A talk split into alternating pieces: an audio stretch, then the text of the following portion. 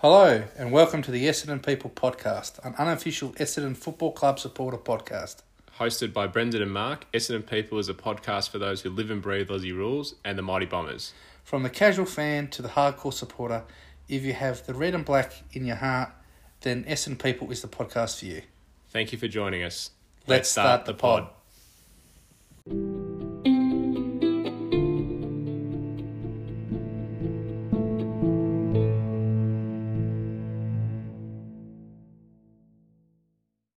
Welcome to episode 63 of the Essendon People podcast, our round 16 review of the game against the Swans and our round 16 preview of the game, uh, round 17 preview against the game of the Brisbane Lions. So, Brendan, MCG, Saturday afternoon, didn't expect too much, went there and we come home with a win. Oh, what a what a great day to, to go to the football. It was actually not bad weather. Um, tad chilly, but not too bad. But yeah, certainly wasn't expecting to uh, to get the win. But I want to, before we start, Mark, I want to talk about yourself here. Um, you have a known hatred of the Swans, almost as much as I hate the Blues. So, how was it for you? This must have been this must have been your grand final day, really. Yeah, no, it was it was definitely good. It's uh, to be honest, I, I can't tell you where my hatred of the Swans comes from. It's uh, n- nothing specific. I know we've lost a few close games against them in the past, but I think it's just they just have a certain smugness about them. Um, I just really don't like them, and I, and I don't know where it comes from. But uh, whenever we beat them, like we did on Saturday, it's very satisfying. So um, thanks for asking. I thoroughly enjoyed it. uh, let's get stuck into it. All right, so it was Essendon 15 5 95 to Sydney 12 goals 14 86. It was really nice to be on the correct side of the conversion uh, argument this week. So Sydney essentially kicked themselves out of it, and uh, we did the opposite, which was good. So quarter by quarter, in that first quarter, they did jump us five goals to 32 to Essendon, two goals to 14. So they had the seven scoring shots to our four, and at quarter time, we were 18 points down. And uh, to be honest, it could have been more. It didn't look great. The body language um, from some of the players. There was even there was even little things. There was a moment that I recall Sam Draper standing on the mark with his hands on his knees and bending over, and he, he didn't even stand the mark properly. Like um, and things like that really stood out to me, and I was like, oh, here we go again. We're on for another one of these days. So quarter time, eighteen points down. Wasn't feeling that great about the game. yeah, but second quarter came out, kicked five goals straight for five scoring shots, converted at one hundred percent. I think we said we said, mate, have this for the record books. We're never going to see this again. and then the Swans only went at thirty three percent, kicking the the two goals four from six scoring shots. So um, we won the quarter quarter by fourteen points and trailed half time by four. But that it's just that's the classic opposite to what happens to us every week.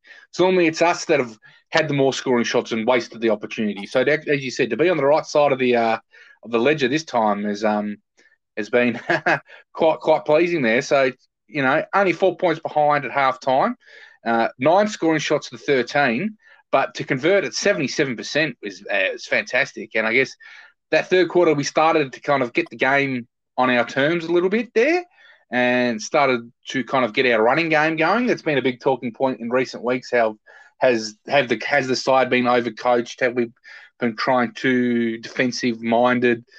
Have we've kind of gone back to a previous game style with uncomplicated things, get the, a lot of our run and carry going, and that that was kind of really the first time really kind of stood out there. And by half time, I thought myself, geez, you know, it hasn't gone as bad as I thought it was at quarter time, but um, it's still a half to go, I guess. Can we keep it up? And I think at halftime we were just in shock. Like it, we were just before halftime we were we were actually leading, and then I think it was the second quarter where we had those two. The Red two time goals. goals, yeah. One one with about a second to go, and one was within that last minute. And um, we all know that we had red time goal, and uh, yeah. So given that half time we were only down by four points, and it felt like we were like eight or ten goals down for some reason, but we, we were back in it, and we kind of liked what we saw in the last sort of ten to fifteen minutes of that quarter. Yeah, that's right. So in that in that third quarter, I think uh, my you know my theory, Mark. We come out, we, something happens at half time. We, you know, we sit on our hands and we don't do any good. We come out, we get smashed in the third quarter all the time. It happens. Even even in our wins, this, wins this year, we've kind of got had a rough start to the third quarter. And whilst it wasn't as bad as what it could have been, it was certainly this same trend continue. Uh, two goals one to two goals eight, which you think, oh, that's not too bad. But we've got three scoring shots to 10, right? And the ball lived in our forward line for a good 15 minutes of that quarter, probably even more, where the Swans just essentially kicked themselves out of it. Like if they had a kick straight, right, that's the game, right? They just did not. They let us off the hook. They couldn't put the ball, and I think that a lot of credit goes to our defenders for to being able to withhold the the, the pressure that was coming their way, and that's probably when we talk about improvement in the side that's potentially where the improvements come. Because in weeks gone past, kind of the floodgates would have burst open, and we would have would have been done by eight goals at, at three quarter time, and they would have run away with it in the last quarter. So, real big improvement in the in the side's performance in that third quarter. Yeah, and speaking of running away with it in the last quarter, we came out and kicked six goals two at the eight scoring shots to Sydney's three goals straight. So we went at 75%. They obviously went at 100%, but nonetheless, we still won the quarter by 20 points, which meant that we won the game by nine points. Yeah, and conversion. We talk about it negatively all the time, Mark, but this, this is a good illustration of why we bang on it so much. There in that second half, we had 11 scoring shots to the Swans 13. They went at 38%, and we went at 72. And really, that's the uh, that's the tail of the tape. Conversion. Who who would have thunk it? yeah, exactly. It's uh, it's it's very nice to be talking about it in a positive light um, for once, which is which is a refreshing change. So some basic stats here. Uh, 224 kicks to the Swans 208, so we had the better of them there. 156 handballs to their 90, so we had a lot more handballs, which has not been uncommon for us this year to be a little bit handball happy. Um, I think in this game uh, we handled fairly well under pressure. I, I thought overall. Um, so disposals, we had 380 to their 298. So um, what's that? Plus 82 handball, uh, plus 82 disposals uh, is, is a fair differential.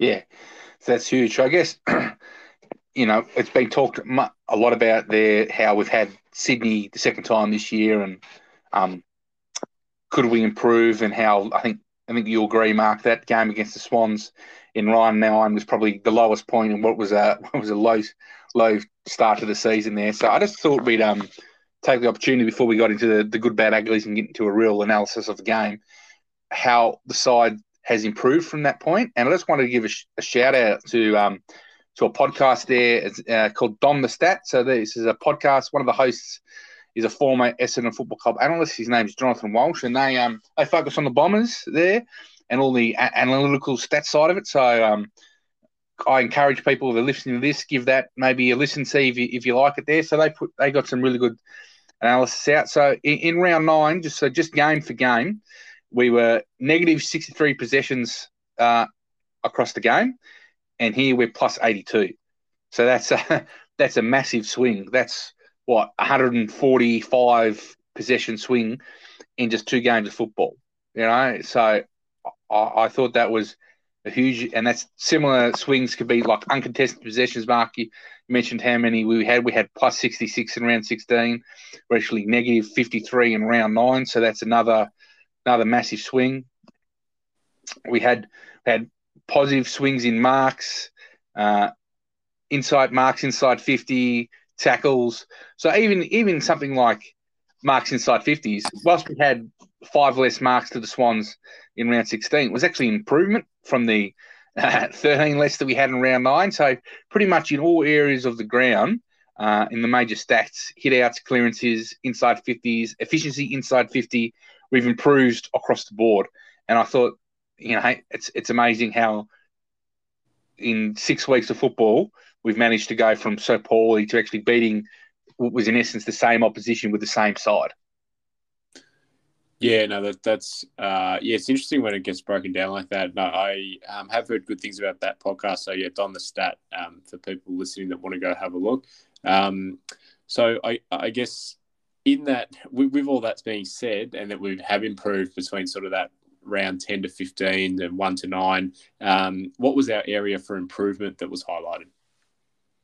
So, yeah, so we've actually, we're actually in rounds 10 to 15, we're ninth in points conceded in the competition, which is actually an improvement of about three goals. So, a three goal better side in terms of stopping the opposition scoring. We're actually first in the competition in tackle differential. So that is actually getting 10 more tackles than our opponent per game. And we're fourth in the AFL for tackles inside 50 between rounds 10 to 15. So I guess that was something that we really was obvious early in the year that we couldn't stop the opposition scoring and that we didn't want to work defensively and we didn't have kind of a hunt for the contest. And that was kind of obvious in the tackle numbers. And to be to show those stats, I think is um is really really good to see how how much we've improved in that area. Yep, and um, if we move on to now contested possession, so um, rounds one to nine, we were 16th in the competition um, for contested differential, minus 10 per game. And then since round 10, we're now ninth at, at plus one per game. So fast improvement there. Centre clearances, rounds one to nine, we were 13th um, at negative one per game, and uh, rounds 10 to 15, we're now ranked first at plus five per game. Um, so, yeah, huge turnaround uh, from first half of the year to, to where we sit over the last sort of three to four weeks. Yeah, that's right. So I guess we'll kind of get into the um, the good, bad, uglies now. We'll talk about the, the game on the weekend, there, Mark. And um, number one, we'll go with uh, intent on Luke Parker. What did you think of it? We, good, yeah, I think um, difficult to put in a category. I, I popped it into the good on my side because uh, I, I was looking for it, as were a lot of Essendon fans, and straight away I saw Jake Stringer, and I think it was um, I think it might have been Will Snelling uh, target Luke Parker within the first minute or so of the game. So that for me got a tick that at least it was a at least it was a focus, and there there was some definite intent to go after him. Um, having said that did we execute it that well? No, uh, you know, we didn't see him get put down and um, and uh, that sort of thing. You know, not not promoting or provoking violence or anything like that, but just wanted to see, I guess, him earn a few kicks. Um, so yes, it was good. Uh, I guess at the end of the day, we probably had the last laugh, and and uh, yeah, we went on to to beat him in probably the more relevant area. But um, yeah, I think as a general rule, it was good to see that uh, yeah, there was some improvement from where we sat. Obviously, last time we played Sydney, sort of six weeks ago, as you said, that was a pretty low point for the club. There was a lot of questions about what we stood for and that we didn't stand up for each other. And uh, I think we went we went some way to, um, I, guess, addressing that. Yeah, so I think Sammy Durham there kind of got him on the ground at one of the contests in our back line a cover, looked to rough him up a little bit there. But um, yeah, you know, we've had it as good, and we'll t- maybe talk about it again in the bag because I think it was a, a 50-50 there. So we'll kind of move on to what was, I think, a, a, real standout good there, and that was the young players. So we just mentioned Sammy Durham, uh, Benny Hobbs there, especially his last quarter, Jye Caldwell, Nick Martin, and then, of course, uh, young Massimo uh, got the rising star. Uh, what did you make of, of their, their games, Mark? Yeah, fantastic. Uh, I think we've we've got on the run sheet here that the young players were amongst the first to swing the momentum, and I think that that's really what I took from the game was that it was guys like Sam Durham and Massimo that were taking risk, having a bit of a go, being a bit physical with players. As you said, Durham got into Parker. Massimo obviously took risks. Hobbs really stood up in that last quarter. Caldwell was just his his bullocking best, and um, Nick Martin has been good all year. Was really poised, eighty three percent efficiency again uh, in this game. So a big tick for, for a lot of young players uh, on the day, which was uh, promising to see because we, we are quite a young list. And to see those guys sort of take a step up in a game against good opposition was um, was really encouraging. Yeah, so I'd highlight Durham's endeavour and attack on the ball. I thought there was a number of times where he took the game on, especially in that second quarter there. He was kind of maybe the spark that we needed there. Uh, managed to kick a goal himself. Uh, Benny Hobbs in that last quarter, I thought he was huge. There, kicked the goal early in the game, but I think he got to a lot of centre bounces, which is something I think we've been calling for, Mark, and it's really, really showed what what he can do there um, as a kind of under the nose of the ruckman kind of rover, and then Massimo uh, down at halfback there. He's uh, he's kicking, especially early. I think really set us up and um, yeah, kind of got. Got, broke the game open for us a little bit there, and I think um, was a worthy winner of the of the Rising Star this week. Yeah, well said. And uh, I guess moving on from um, some less experienced players to uh, our captain and vice captain, Dyson Heppell and Zach Merrett, both had really good um, games and, and really led from the front. So Heppell had the 25 disposals at 84% efficiency, kicked a goal himself, which everyone got around him, which was really good to see and something that we've lacked um, in the first half of the year. Zach Merrett had 24 disposals at 70% efficiency. Had the six tackles. And uh, speaking of goals, he kicked three of the goals uh, of this of the weekend were, were off his boot. So um, very damaging uh, when he can add that sort of uh, impact to his repertoire. So really good games from Heppell and Merrett. Yeah, and it's been it's been really good for, like you said, for Merrett to hit the scoreboard a bit more and kind of get more bang bang for his buck or for his disposal. And I think Heppell, especially in recent weeks, I think with the introduction of Massimo uh, down back there that they've um, maybe pushed him back up onto a wing, maybe you know, in a role is probably a little bit, bit more naturally suited to. We've had a bit more experience across his career, and I think in, in probably the past month of football, there he's um, been one of their better players consistently. Heppell, and especially early in games. You mentioned that goal, but just his his disposal and calming calming the boys down early, I think he's been um been pretty good. So we'll move on to uh, the guy who was um had pretty much five good minutes of football for the whole day. Uh, but really, when you're a match winner, that's all you need. And then uh, Jakey Stringer there. So had the 17 disposals, but really it was those two goals and a couple inside 50s uh, late that are really um really won us the game. Kind of got the momentum going our way, and um, that uh, that first one there, Mark, where he's he's kicked a running banana from 45. It's uh, got to be a pretty good player to do something like that. Yeah, that was super impressive. Um, yeah, sort of banana check side style goal, like you said, from a long distance. You don't see that too often. And then uh, pretty calm under pressure for the second one as well. And he, he doesn't mind a celebration, Jakey, and it's it gets everyone up and about, which is good. So, as you said, probably only played five good minutes, but I guess that's that's why it's so important that we have a player like that in the side who, you know, opposition um, teams are going to struggle to keep down for for the full uh, for the full game, and you know you can't slip up for five minutes. There's probably other players in our team that um, you know are not capable of, of, doing that. They just don't have that that X factor to be able to do that. So that, that's it. Just proves why String is so important to have in our side, even if he only plays five good minutes. Yeah, that's right. So we'll move on to to a guy which I think he's probably had a his a potential breakout game or coming of age game, and that's uh, BZT Brandon Zerk Thatcher there.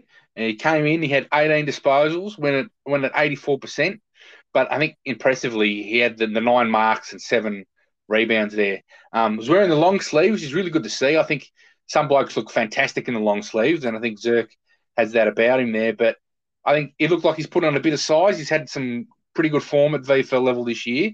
And, you know, sometimes bigger blokes, especially defenders, take time. So hopefully, Mark, um, he can continue this form and become a reliable best best 18 player for us because I thought thought his game on the weekend uh, when he was you know, on some pretty good players. I think he was on Buddy at times, but also uh, played on Reid and on uh, Logan McDonald. I thought he was pretty influential. Yeah, re- really happy for Zerky. Um, the, the only way I can really describe it is just confidence. He looked confident. He was happy to fly and intercept and, and take the mark as well when it was time. And um, one moment really stuck out for me, which was late in the game. We're under a fair bit of pressure. The margin was tight. I can't remember whether we were up or down at that stage. I think we might have been up. It was late in the game. And uh, he got the ball, intercepted the ball um, in play, uh, picked it up off the ground, and I think uh, Buddy went one way. There was another player that went another, and Zerk just did a U turn and basically sold him some candy and went back up the middle of the ground. And um, that was really a sign that he was playing confident and was backing himself in. And we've been waiting a while for him to get that opportunity to do that, and hopefully that's a sign of things to come. Yeah, and then we'll just we'll quickly just touch on a couple of blokes and playing some some good footy for us in recent weeks from the half back line in Mason Redman. 22 disposals, 64% efficiency, kicked the kicked the big long goal there, had the six score involvements and seven marks. And then Nick Hind, uh, 25 disposals, uh, went at 80% efficiency, seven marks, uh, eight score involvements, and then kicked the sealer there, which was um, a really important, nice, crafty goal. Yeah, I guess uh, something else that was nice is that uh, we said obviously that the first quarter was a little bit uh, a little bit grim looking, and we are able to work our way back in into the game after that, which is not something we've been able to do, um, you know, this season specifically. So uh, I guess that meant that we won it inside and we won it outside, and we won the contested ball, and that showed on the stat sheet. We had the better of the contested possessions. Uh, we had more, way more uncontested possessions as well. Uh, way more effective disposals, and our disposal efficiency was, uh, yeah, five percent better than what the Swans was, and um, that was that is the reason why we were able to get back into this game. And then I think the midfield marks, I thought, especially the the on ball brigade of Parish, Shiel, and Draper, I thought they had pretty good games, especially looking at like clearances there. So we had 38 clearances to the Swans, uh, 30, right? And especially, we're normally pretty dominant in the centre clearances there, but the stoppage clearances, we were plus 10 uh, on the Swans, and that's normally an area where we, we kind of um, we lose ground to the opposition. I think that really gives the opposition an advantage the stoppages around the ground. So so Darcy only had the 21 disposals, but went 81%, which is some is a big thing for him. Had the five clearances. Dylan Shiel, 20 disposals, 75%, six clearances. And Sam Draper, um, only the eight disposals, uh, but had four clearances there. So and I thought just on Shiel, I thought key clearance was his early on, which led to the Heppell goal. And then Parish, I think he really stood up and took a took a strong contested mark, which then uh, led to the to the kick inside 50 to the Redman goal. So two pretty big moments there where they kind of uh, set other players up to um, kick goals and get us going forward.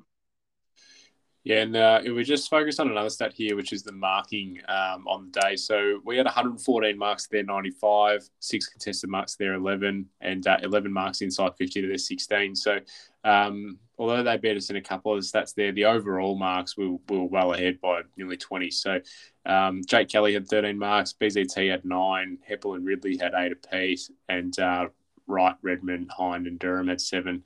Um, so I guess if you're marking the ball, it means you're kind of being able to control play a little bit more. You can slow things down when you need to. You've got a bit more time to make decisions, and I think that really helped us because uh, I think through this year we haven't been the most skillful or efficient team. Um, wise. And uh, I think yeah, by taking more marks, we've been able to to execute a little bit better in this game, and and uh, the results shown that.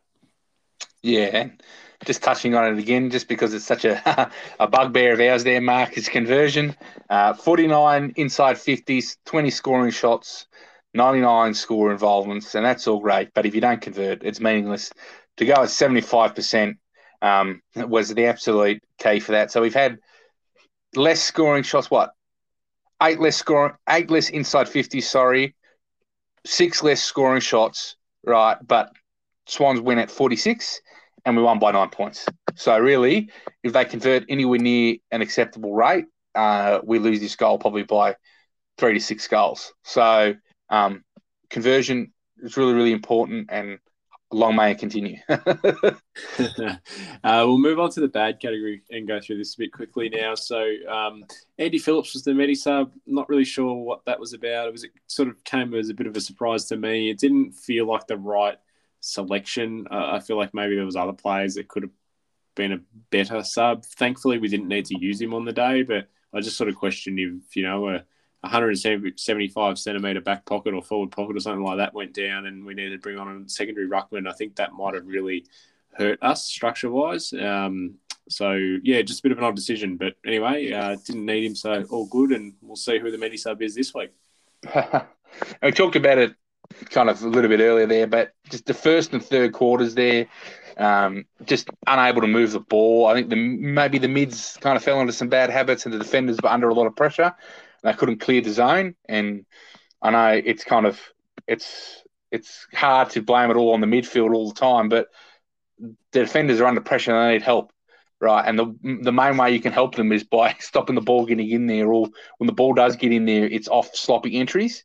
And then conversely, when you're when you're a forward and outside, maybe a bit of feast or famine there. There's you're kind of out of the play for 20 minutes because it's not not getting down there. So then they go down there in search of the ball, help the back line out. Then all of a sudden, when you do win the ball, you got no one to kick to because everyone's sagged back into the back line and you're kind of kicking to out numbers. And then that just, it's a cycle that's a vicious cycle that repeats where they just keep getting more inside fifties, more intercepts, more inside fifties because um, the, the structure of the side's been lost a little bit.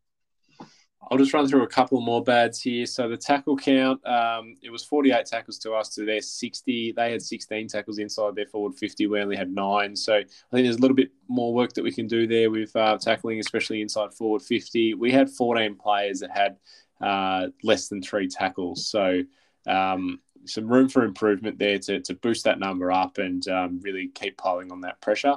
Uh, the other one here, oh, I don't like to bag the umpires. It's a sensitive topic, and they do a, a bit of a thankless job and um, and get a pretty rough rough run of it uh, from some fans. But I thought this game was over umpired a little bit in general. Forty seven free kicks paid for the whole game. I don't think it favoured one team or the other either way. So, so that was good. It was more just that there was probably examples where the play could have just been let go, and maybe that's something the AFL can look at. They're looking at crowd numbers and why people aren't turning up to games, and I think the rule changes are difficult for both umpires and fans because the umpires have to adjust.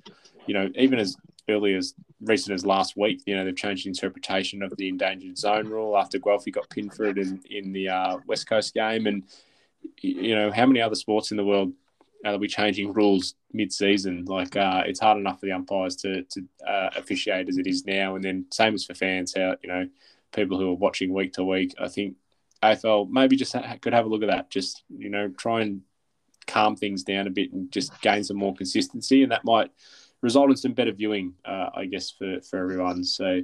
Um, I'll let you finish off with the last uh, in the bad category here. I know this is something close to your heart, Brendan. Thank you. So you mentioned earlier, Mark, about uh, the way we uh, looked at Luke Parker early and throughout the game, and you know he had it as good, and it was kind of an reaction. Yeah, we kind of went all right, but oh, geez, I would have loved for someone to to really make a physical statement about it, right? And it's kind of how you've had it in the good, I've had it in the bad. It's kind of a bit bit horses for courses how you view these view these things there. But I think, yeah, what what he did was something that really really shocked the football world, really, when you talk about how much airplay got afterwards there, and for us not for us to have the opportunity to play them so quickly afterwards, for someone not to take a physical stand. Um, I was a little bit disappointed by. I can understand all the rationales for it, and yes, we don't want violence on the field, but you know, I I, I would have liked some just for him to know we're around a little bit more in a more physical way. So I think you know, there's probably three opportunities to the club well, four really. Could it, someone could have done something at the first bounce, but he, okay, maybe that's a bit more premeditated. You don't want to do that. When Sammy Durham kind of got a little bit in a scruff, uh, he wasn't really supported with that. There was players in there. It would have been great if people had rushed over there and really supported him there. I think when Heppell and when he kicked that goal, as the captain, he ran inside 50. It would have been great as the captain of here. We had a run over the park and really got stuck into his face. I'm thinking, you know, like there's a great good example. I think is the O 03 grand final when Scotty Burns comes, he knocks over Voss.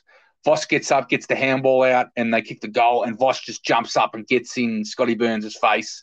Doesn't isn't you know no punching or bumping, but he's just standing over him, being a real demonstrative character, and kind of that really set the, the standard in that game. And I guess the real one I would have loved to see is when Hind kicked that last goal to seal to win us the game. So we had 41 seconds to go. We were nine points up, so there was no chance of a loss.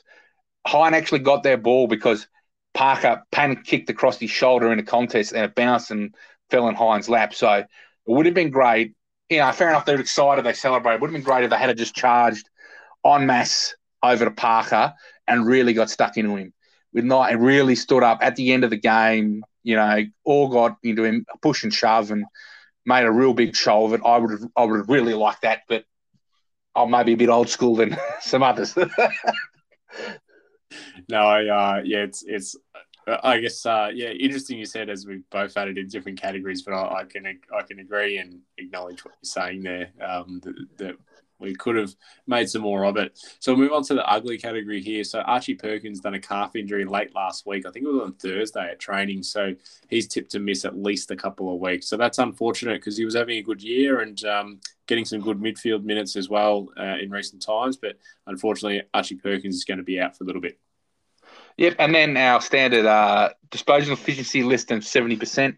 Um, we had a smaller number this week, so we had Durham, Stringer, Hobbs, Langford, Jones, and Draper. Um, funnily enough, as we'll get on in our Heath Hocking medal vote soon, uh, we had a number of those who are actually actually in our best. So um, uh, hard to see, but I, I, guess with Sam Draper, he's had a rough probably month really there, Mark, and to only go at twenty five percent across the four quarters today, and to only have two effective disposals for the match, I think that's um an area of his he, he, certainly has to work on. Obviously, you're not asking for a lot out of a ruckman, you know, disposals and all that isn't key, but 20 or 25%, I think that that is such a low number that, that that is something that really needs to be focused upon. Yeah, definitely. Um, so we'll move on to the Heath Hocking medal, as you said. I'll quickly go through my votes. Five votes I gave to Massimo D'Ambrosio, who uh, maybe that's controversial that I've given him best on ground, but just to put it in context, I guess um, I just saw, you know, a guy in his third game um, standing up and doing what he did on, on a big stage at the MCG. Um, so that's why I went that. Four votes went to Zach Merrett, three to BZT, two to Nick Hind, and one to Sammy Durham. So I went five to Merrett, four to D'Ambrosio, three to Durham, two to Zach Thatcher, and one to the captain, Dyson Heppell. Okay, let's take a quick break and we'll come back with the VFL update.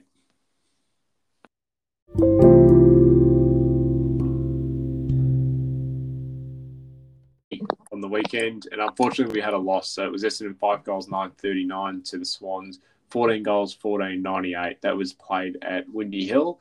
Um, just too strong for us, uh, basically on the day, Brendan. They just were a bit more polished, and the Bulls sort of spent a fair bit of time in their forward half, and uh, they kind of just overwhelmed us in the end. I think is is kind of the, the high level summary. Yeah, that's right. They had a. We only had the twelve AFL listed players this week, and I think they had a. They've got a pretty healthy injury list at the moment there, Swan. So they had lots of players there. They played, and especially a, a tall forward line there. I think Joel Amartey, uh, Harry McLean, Hayden McLean, sorry, and they had both Peter Ladhams and Callum Sinclair as big. All of them are full, you know, 195 centimetre plus fully developed men. So, um, along with their midfield, they got it in their heap. So they just smashed us around the ball, really. We had 186 kicks to their 249 and 129 handballs to their 154. So they've easily had, you know, close to over 100 more possessions than we've had. They've doubled our marks. We've got 155 marks to their 110. They've, despite having more of the ball, they've beaten us by 12 in the tackles, uh, beaten us in the hitouts, 59 inside 50s uh, to our 41. And they, yeah, just as you said, they've just beat us.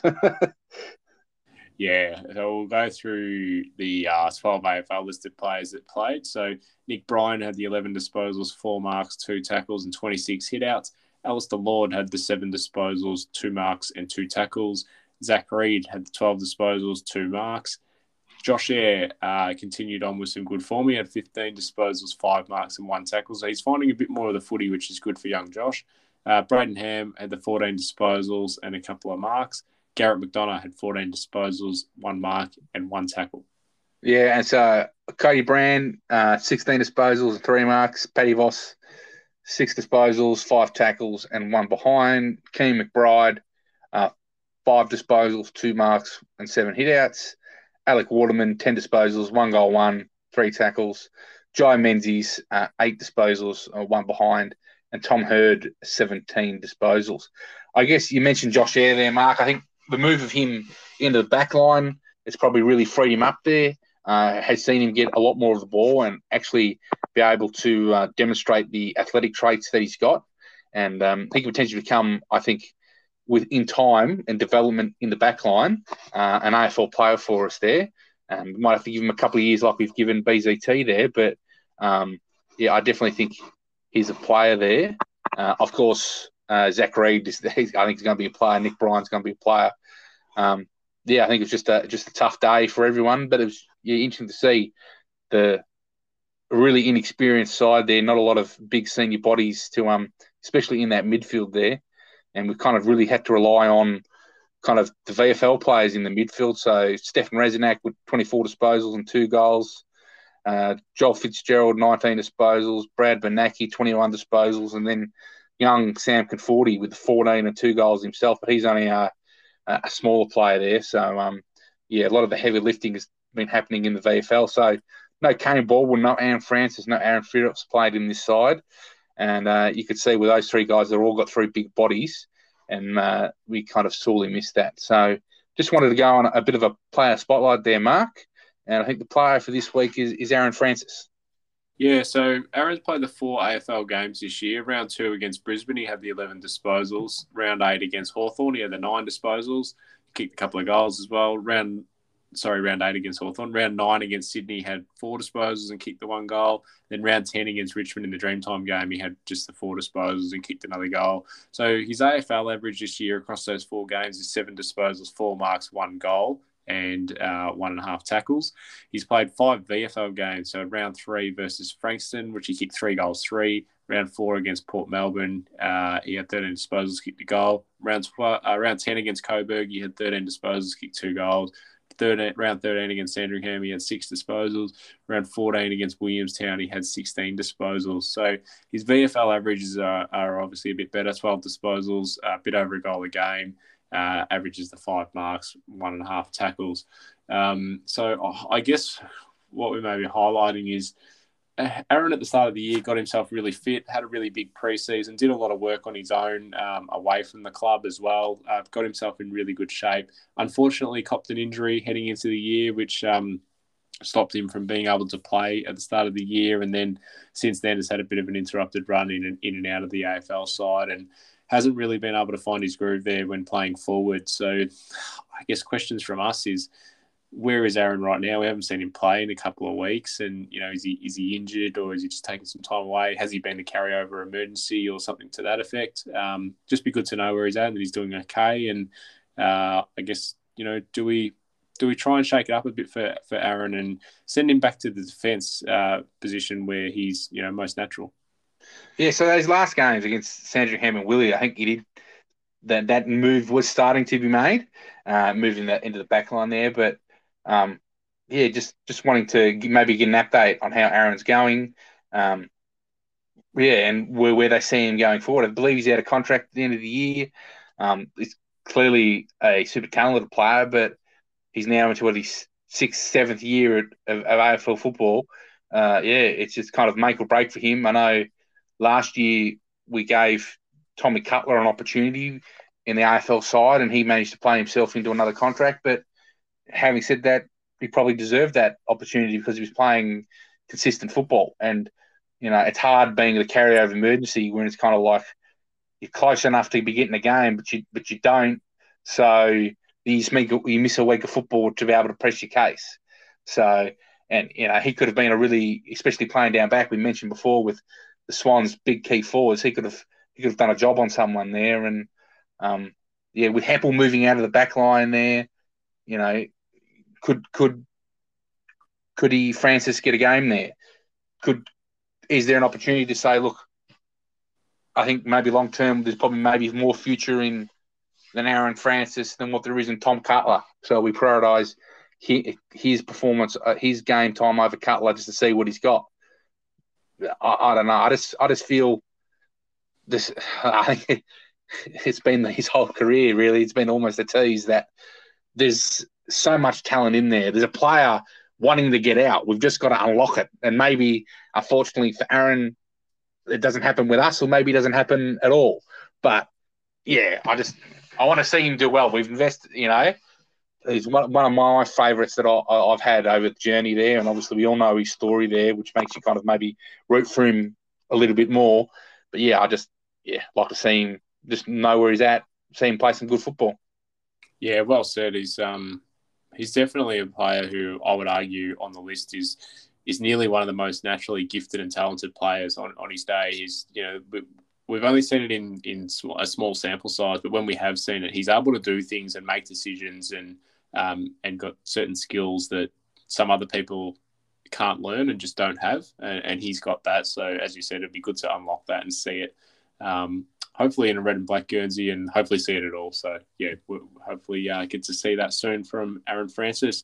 We'll move on to Don's DNA now and uh, into coteries this week is the topic, which is fitting because we'll start with the first one, which is the oldest of the coteries at Essendon, which is the Essendonians. So officially formed in 1960 and this year celebrating 60 years um, of existence. So uh, I guess the key pillars of, of their um, their background is loyalty, passion, commitment, uh, camaraderie, and belonging. So uh, they, they do all that while providing support on and off the field for the Essendon Footy Club and uh, and the players who stand for the red and black jumper. So I guess uh, as an intro, a, a coterie is essentially just a, a group of people um, who come together in support of something that they all have a common interest in. So in this case, sport or football club. So um, all clubs have coteries, or most clubs have coteries, and uh, older clubs like ourselves have have multiple. So we'll continue on with Essendonians, uh, being the biggest, largest, and most powerful one that we have. Um, as a member of that coterie, you kind of get unique opportunities and, and a bit of insight into the inner sanctum and workings of a footy club, which you might not see otherwise. So, what does that mean? That means that you get um, you know, premium entertainment on match day. So past players come in, past coaches, uh, well-known people from the club um, personalities and the like, and from other clubs as well um, to talk about history, stories, or even current day things. So, coaching staff and players um, might come in to address on, on match day, you know, while you're having a meal. Um, often that's at a marquee game, you know, it might be at the Anzac Day game or Dream Time, um, you know, big game against Carlton and the like. Um, those sort of things get get a lot of priority. they also, if you get uh, the ability to bring guests, family, friends, colleagues, and that as well in, into these events. So um, it's as much as a an experience into the inner sanctum of the Essendon Footy Club as it is like a networking opportunity for some people as well. So um, it's it's kind of it's very unique in, in that respect. Um, so there's yearly functions, dinners, uh, lunches, all that sort of stuff. So um, plenty of opportunity to to spend time with with other Essendon people. Essendonian's full membership is a, a cost of eight thousand eight hundred and fifty dollars. So it's um it's not exactly a, a, cheap exercise, but this is very specific to people who want to be uh, completely engulfed by the Essendon Footy Club and, and experience all those things that not everyone else gets to see. There are cheaper options for junior memberships and student memberships as well. So we'll move on to the Essendon Women's Network, which uh, was established in 1997, and we covered um, the Women's Network in a bit more detail on another segment of Don's DNA earlier this year. So if you go back and listen to that episode, there's a bit more detail. But just to recap, um, they obviously actively support the involvement of all women within the footy club and um, and within the footy community in, general as well. So uh, I guess some of the, the key things that they do is that they have a, an annual award um, there's three categories. There's the Football Women of the Year, which is uh, recognised by the AFL as well, and, and is a very well respected award. The Emerging Leader Award and the Community Award, and they host a um, a huge event, uh, which is the Grand Final Comedy Debate, which is on the Thursday of the Grand Final week, and about a thousand people go to that um, when it's on. So tickets sell out pretty quick for that. So there's a, a email link on the club's website for people who want to get involved with the Essendon Women's Network. We'll move on to Collins Street Dons. So this is, uh, I guess, a group of business people who meet sort of four to five times a year. Collins Street, obviously, prominent business district in Melbourne. Um, their purpose is to extend the spirit and culture of, of the Essendon Footy Club to business supporters and their guests um, in, in that kind of area. Um, they have functions as well, similar to the Essendonians, which include current and past players, coaches, staff, and the like. Um, this one's a bit different, where invitation uh, only is how you get a membership. So can't necessarily just uh, apply and pay your money. It's um, you kind of got to be in that field and and be invited into that into that uh, inner sanctum of the Collins Street Dons. We'll move on to the Dick Reynolds Club, which is also known as the Essendon Football Club Past Players and Officials Association. Pretty self-explanatory. Um, it obviously seeks to look after the best interest of all the past players and officials at the footy club, dating all the way back to its inception. Um, and uh, and then up to I think most recently is 1992. There's obviously a rolling uh, intake of people that become eligible. So um, their website's actually really good. David Collins is the president, looks after um, uh, this this uh, coterie. Um, any individual can become a member. You don't have to be a past player. You can become an associate for $55 a year. And uh, to encourage everyone to go on the website, they have some excellent content and photos, um, past player profiles. You can click on photos from black and white days, premierships, and, and all the info that goes with that. So, some really good um, free uh, info and history available on that. They do a great job of, of maintaining the history of the footy club. The Diamond Don supporter group is reserved for members with 60 plus years of membership. Me and you, not quite at that yet, Brendan, but uh, hopefully one day we become Diamond Dons and we've witnessing our uh, 36th premiership or something after we just go on an absolute run. That'd be nice. Um, moving on to some of the networky kind of groups. So Essendon Executive Group is for business owners and, and um, corporate type setup um, uh, individuals. The Sydney Bombers, uh, Sydney-based executive uh, slash corporate people. The Band of Bombers is a group specific uh, to property and construction industry. Um, Essendon people. The Law Dons is pretty obvious as well for those working in law. Um, and then the Bomber Squad is obviously the cheer squad. The, they're really dedicated and great people that sit behind the goals and cheer the boys on uh, and the girls on every week. Interstate groups, we've mentioned last week uh, the WA Bombers. There's also the SA Bombers, the Queensland Bombers, the New South Wales Bombers, and the Tassie Bombers. So some good, good uh, interstate um, support. We've witnessed that last year when there was games in Tassie uh, and in WA the Purple Bombers, uh, which looks to um, address diversity and inclusion and have a group specific uh, to promoting that. And then regional groups Ballarat, Bendigo, Warrnambool, Albury Wodonga, etc. So, in summary, um, there's some major coteries like um, the Essendonians that have been around for 60 years. There's other very established ones like the, the Essendon Women's Network, Collins Street Dons, and then uh, filters all the way down to things that you can be involved in, in even making the banner as part of the, the Bomber Squad. So a lot of information on the club's website. And um, for anyone looking to get involved uh, outside of just attending the games, uh, plenty to plenty to um, research and and uh, approach people and get involved there. So that does us for Don's DNA this week. So now we will move on to the uh, Bombers numbers segment. And this week, Brendan, you're looking at the number 16 Guernsey and the number 39 Guernsey. So if you could kick us off, please, with number 16, Percy Ogden. So Percy played for the Bombers in the early part of the 20th century, so from uh, 1910 to 1921, so either side of the First World War. So he played 161 games and kicked the 91 goals. Um, he was one of the primary rovers of the side and one of the better rovers in the competition. So he played in the 1911 Premiership as well as the 1912 back to back side. Uh, and then also played in the, um, I think in the 1921 uh, Premiership as well. So he played multiple times for Victoria. So I think he played in the 12, 13, 14, 19, 20, and 21 uh, Carnival sides. And uh, or was also captain and captain club, captain coach of the club in uh, in 1920 and 21. Next up here is Bruce Anderson. So Bruce played f- from 1931 to 1937. Uh, played the 97 games, kicked the one goal. Played primarily as a defender, uh, either at halfback or at centre halfback, and also um, played for Victoria. Paul Hamilton is the next player. So a bit more of a, a bit more of a modern player there. We're jumping from the 1930s to the to the late 80s, early 90s. So he played from 86 to to 92. So right in between the two pretty successful eras there for the Bombers there. Played the 105 games, seven goals, a bit of a, a back, a back pocket specialist player. Uh, played in the 1990 grand final against Collingwood. Um, and I think also came and was uh, had the role as uh, head of football at the football club for a while there in the in the mid 2000s. Next up is one that we all know and love is Paul Barnard. Yeah, so Paul played for the Bombers from 96 to 2003 for the, uh, the 140 games and the 75 goals. Uh, I think we all know Paul's story there. He's come, a, come to Essendon from Hawthorn there. He was part of the part of the Paul Salmon trade that also got us um, Sean Wellman. So uh, Wellman and Barnard, two pretty handy players, especially come around 2000 time. Was a was a fierce, tough player. Uh, could play multiple roles, halfback on a wing.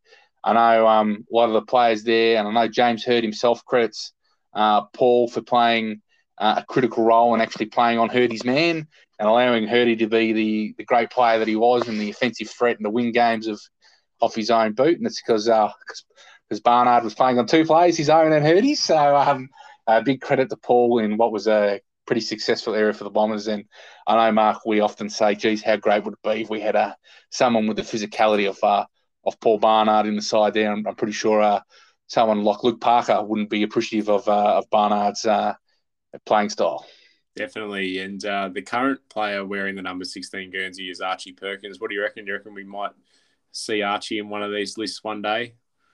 Oh well, let's let's hope let's hope we he can be like uh be like Barnard there, and we're talking about a premiership player there because um I think I think we've discussed this many times. I think uh, Archie has the potential to be a pretty special player for us, and he might actually end up uh, being uh, one of their best players for uh, for a fair while yet.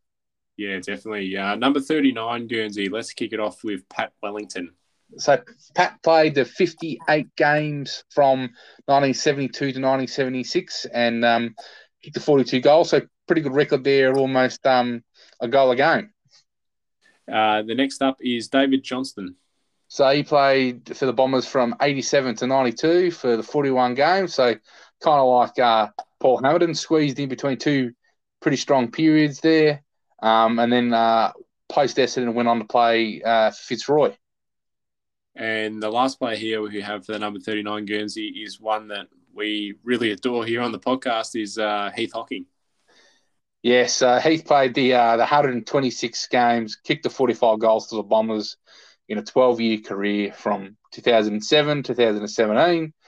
Um, I think, as as we all know, we've got the uh, our Player of the Year award is named after Heath. So you mentioned we love him. We certainly do.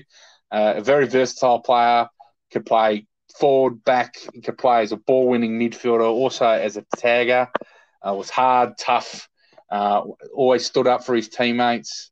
Uh, finished second in the 2010 Crichton medal. Uh, was fifth in the 2011 Crichton. I think was also uh, vice captain under Jobe Watson there. He's a life member of the football club and that's just what he did at AFL level. Mark, he also obviously played a lot of VFL football post uh, his uh, AFL retirement.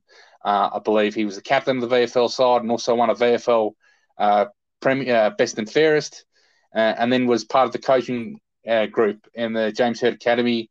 And we talked earlier about players like Josh Eyre and Cody Brand. They, they made their way onto the scene with this due to the efforts that that Heath Hocking put in uh, to helping their careers as academy players there. So uh, certainly a player that you and I both admired, uh, and we'd both love to have someone like him in the side. And then hopefully we're talking about doing this review, Mark, about um, wanting to bring in more people that can help the club and help the coaching group going forward. I'll, you know, I don't think we'd be able to find someone who bleeds red and black more than Heath Hocking and has would have something to offer in terms of helping young players become better footballers.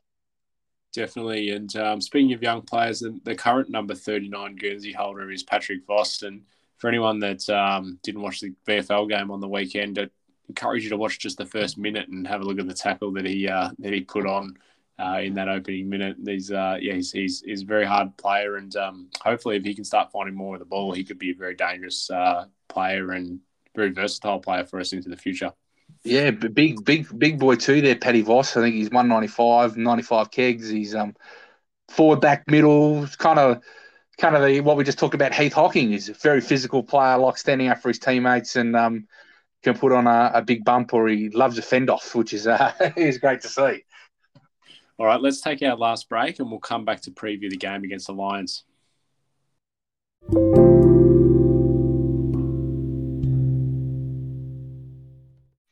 So we'll wrap up now with our review, uh, oh, sorry, our preview of the game against the Brisbane Lions on Sunday at 1.10 at the Gabba. So interstate game, Brendan, good opportunity to um, sit on the couch at home and watch it or go to the local pub or go down to Windy Hill or something like that to the venue and um, and uh, watch the game on TV and enjoy.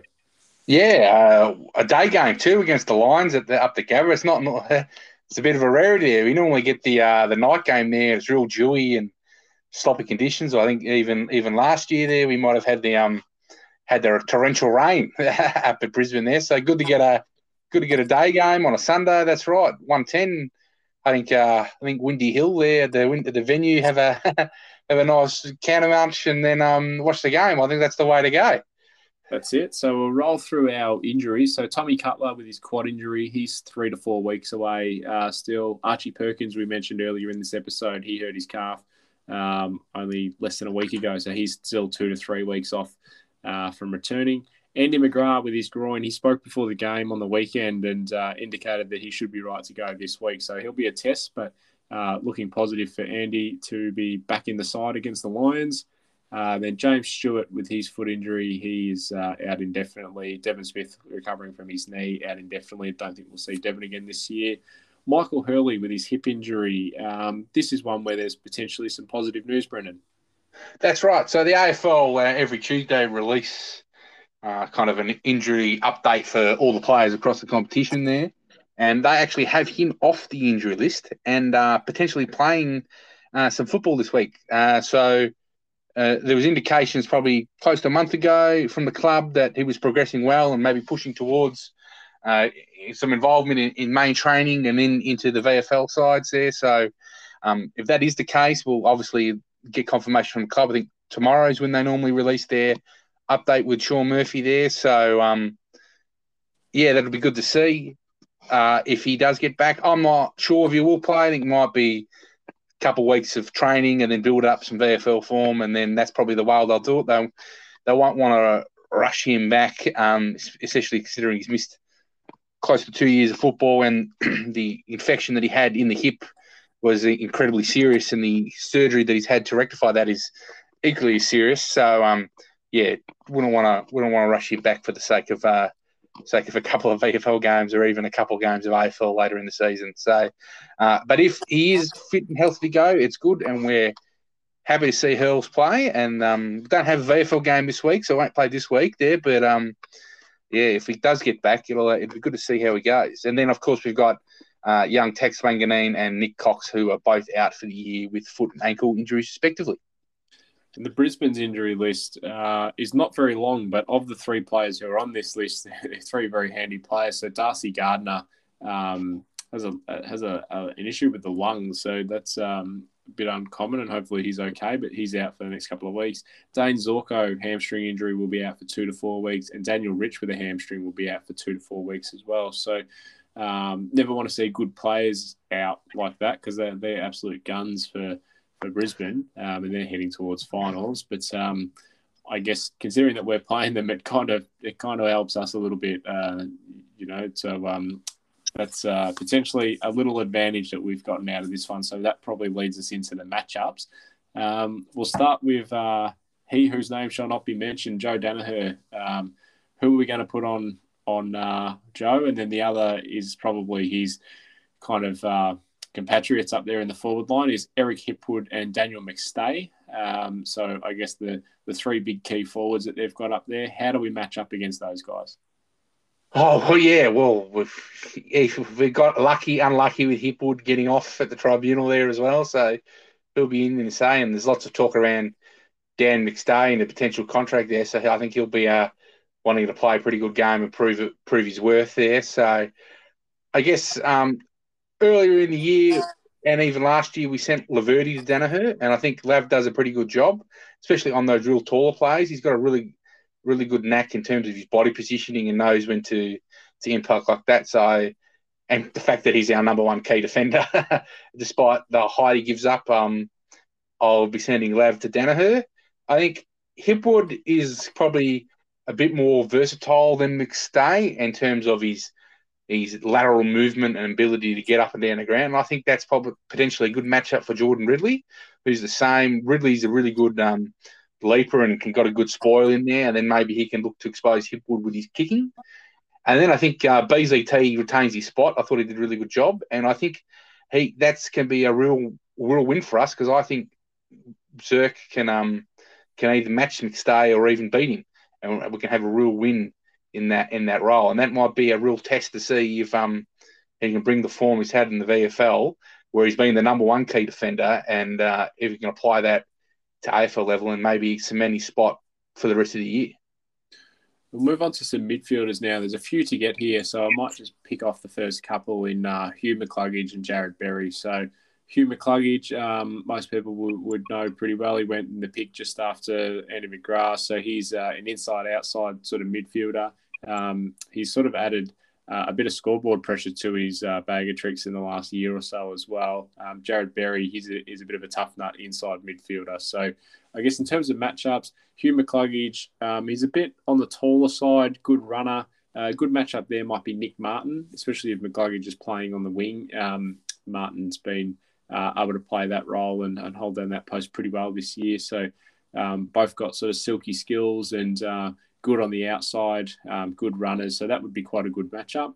Jarrod Berry, um, Jake Stringer head to head with him would be pretty good. They're they're both pretty physical beasts, and Stringer, as we saw last week, uh, although it didn't come off too many times, he likes to he likes to back himself in and throw his weight around and uh, push people off and, and try and bully his way through. So um, that would be a good head to head matchup with Jarrod Berry there.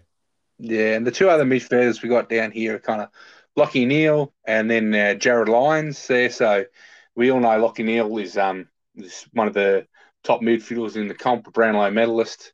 Uh, smaller player, but um, great pace, wins plenty of the ball inside and can use it outside. And I think we've made this comparison a number of times along the journey there, Mark. I think that um, Zach Merrett is actually a pretty similar player to Lachie Neale, and um, where, where Zach Merrett's a you know three-time best and fairest winner, twice All Australian, and I think he's is capable of winning a Brownlow there. And he's had he's had pretty good form recently. As, recent as last week, he kicked three goals. So this this might be a pure head-to-head. Your two gun midfielders go against each other, and the winner of this has a big impact on the on the scoreboard. And I, last time we played Brisbane, we kind of did a similar thing, and they um they put Berry to Merrett to lock him down. So that's something we've got to keep an eye out for for this week is whether they they go run with a tagger as well, and ultimately who we could have tag Neale if if that was needed. Um, and then Jarryd Lyons, I think he's a bit really good inside mid. I think he's a clearance player. he's, he's he's not a not a super kick, and he's a bit of a, a bit of a plotter in terms of his running. So I think a guy who can match him on the inside, but major maybe expose him for a bit of paces, especially bursting away from a contest, is Dylan Shiel.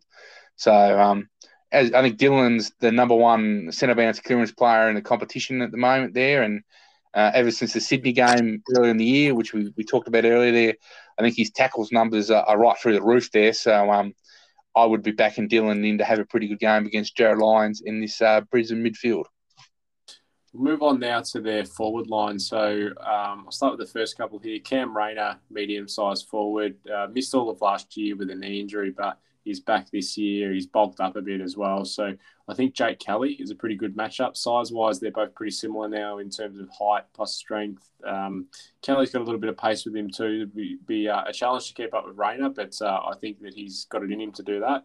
Lincoln McCarthy is uh, probably considered a small forward almost. Um, I think Nick Hind is uh, maybe a good matchup there. Lincoln McCarthy is a bit of a dangerous player. He's got a tendency to get out the back. He's good overhead uh, as well. So it would require probably a bit more of a defensive effort than maybe what Hind um, has been used to uh, doing. Uh, maybe we'll just need to control how much he runs off uh, as well. But um, yeah, McCarthy's potentially a dangerous player. He could quite comfortably kick three or four goals um, just by being a smart footballer.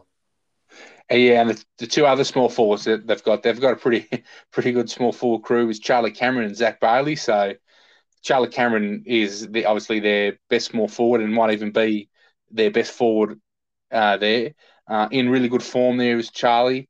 Um, I think if Andy McGrath comes back in, he'd be the one that I'd send to. Andy's obviously a leader of the football club. He's the vice captain. He's proven in the past to be able to do a lockdown small defensive jobs. And um, he'd be the one that I'd I'd tap up first to say uh, time to stand up as a leader, go the opposition's best forward, and beat him. And then obviously with Andy's pace and his run, he can maybe create a bit for us to go the other way. And then Zac Bailey, uh, I mentioned, I think this might be a job for Massimo. Realize in good in good touches, Mass. Bailey is kind of a real sparky, electric player. Um, doesn't necessarily play deep, plays a bit up the ground as well, which kind of might suit Massimo as well. He's not doing so much a a lockdown job, but maybe looks to beat him to the ball and hurt him with his foot skills there. So um, I guess all all four of those guys could kind of get rotated, in any all four of the Brisbane uh, forwards there. I like the Kelly on Rayner matchup just because Kelly has the strength to maybe go with Rayner there. And um, yeah, but I guess it's whoever's got the hot hand, it'll be a bit of a horse for courses, I think. But that's that's where I've got it now. I'll move on now to their defensive area. So Harris Andrews, obviously their sort of main key defender, um, particularly the Gardiner's out, as we said. So Peter Wright, that's probably going to be the matchup there. Is that Harris is uh, Harris Andrews is going to go to Peter Wright. That's a really important one. I think we have a tendency to be very Peter Wright focused and kick to him, even if it's a two or three on one. And no doubt that's going to happen again. And Andrews is going to draw uh, other people to assist him in that. And he's quite a good mark himself. So if he can get in a good position, he can really create for them. So I think we've just got to be smart here. Peter Wright can definitely go with Harris Andrews and make him accountable and make him uh, and make him work for it. But uh, I think we've got to be smart and use other options. And uh, we've been able to score more in the past few weeks and and go with other people. I think we just need to be a bit switched on with that. Yeah, and I guess Peter usually has the advantage of being 200 centimeter long arms, big leap.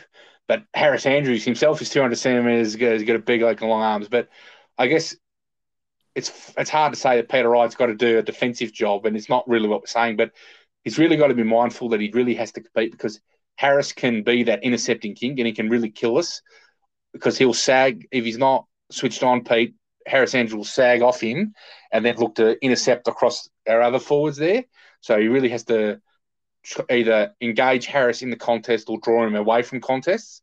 So it might be a game where he plays a bit of a sacrificial role at times, Peter. But uh, I think that's a real critical matchup there. And the, the next matchup there is is a player that Essendon fans might, might not be so familiar with, but Keidean Coleman. He's kind of really running their half back line giving them a lot of drive. Uh, people who remember is we actually uh, put a bid uh, on uh, on Keidean.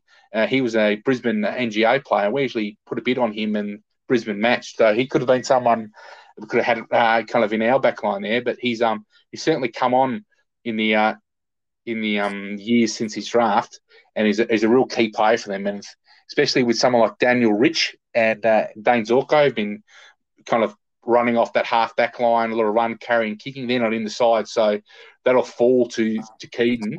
And I think if, if someone like a Matt Guelfi who's been playing a defensive forward role can go and shut him down, that really their three best runners off half back won't have an effect on the game. And that can be a real win for us in terms of getting the four points. So we'll move on to uh, finishing up here with the ins and outs. Um, I guess the obvious one is that we mentioned that Andy McGrath's likely to come back into the side, and he's been playing in a, defensive position, um, you know, this year, which which has really suited him, I think, and um, and has been a better role than full time midfield. Uh, we've already slated him to play on Charlie Cameron. I guess who makes way for Andy McGrath to come into the side? It's really hard after having a good win and um, and no injuries as well, which is a positive. So I guess Andy McGrath comes in. Someone's unfortunately going to have to make way. Um, I'm not sure who that is. Uh, if you look, you know, if you're bringing in a backman, then you're probably going to take a backman out. Massimo's just been given the Rising Star nomination. It would be pretty tough to take him out. Um, BZT has just played probably his career breakout game. Kelly has been in great form the last sort of two weeks, three weeks. He's he's uh, really stepped up another gear after the halfway point of the season. Um, then you've got Laverty and Rid- Ridley down there as well. So um, Nick Hind has been in some good form lately as well. So it's going to be a really tough call about who who comes out of the side, and, and maybe it's not one of those guys that we've just listed. Maybe it's uh, maybe it's someone in another position on the ground. So I think the three potential players in the gun are going to be, as you mentioned, Massimo, and I think that's a classic Essendon thing to do is to uh, to drop a young fella after some good form and just absolutely kill their confidence. So I wouldn't put it past the, the match committee to do that because we have a history of doing dumb things like that. Um, then the two other players are probably Benny Hobbs, who again he's had a rising star not too long ago. That last quarter is probably the best quarter of football he's played in his career so far. Uh, so that's another Essendon dumb decision to do. Uh, and then uh, Matt Guelfi, who we've just said he's played a really important role on on Keidean Coleman, who and he's been playing some pretty good football this year, Guelph. Uh, but again, you're going to bring him in.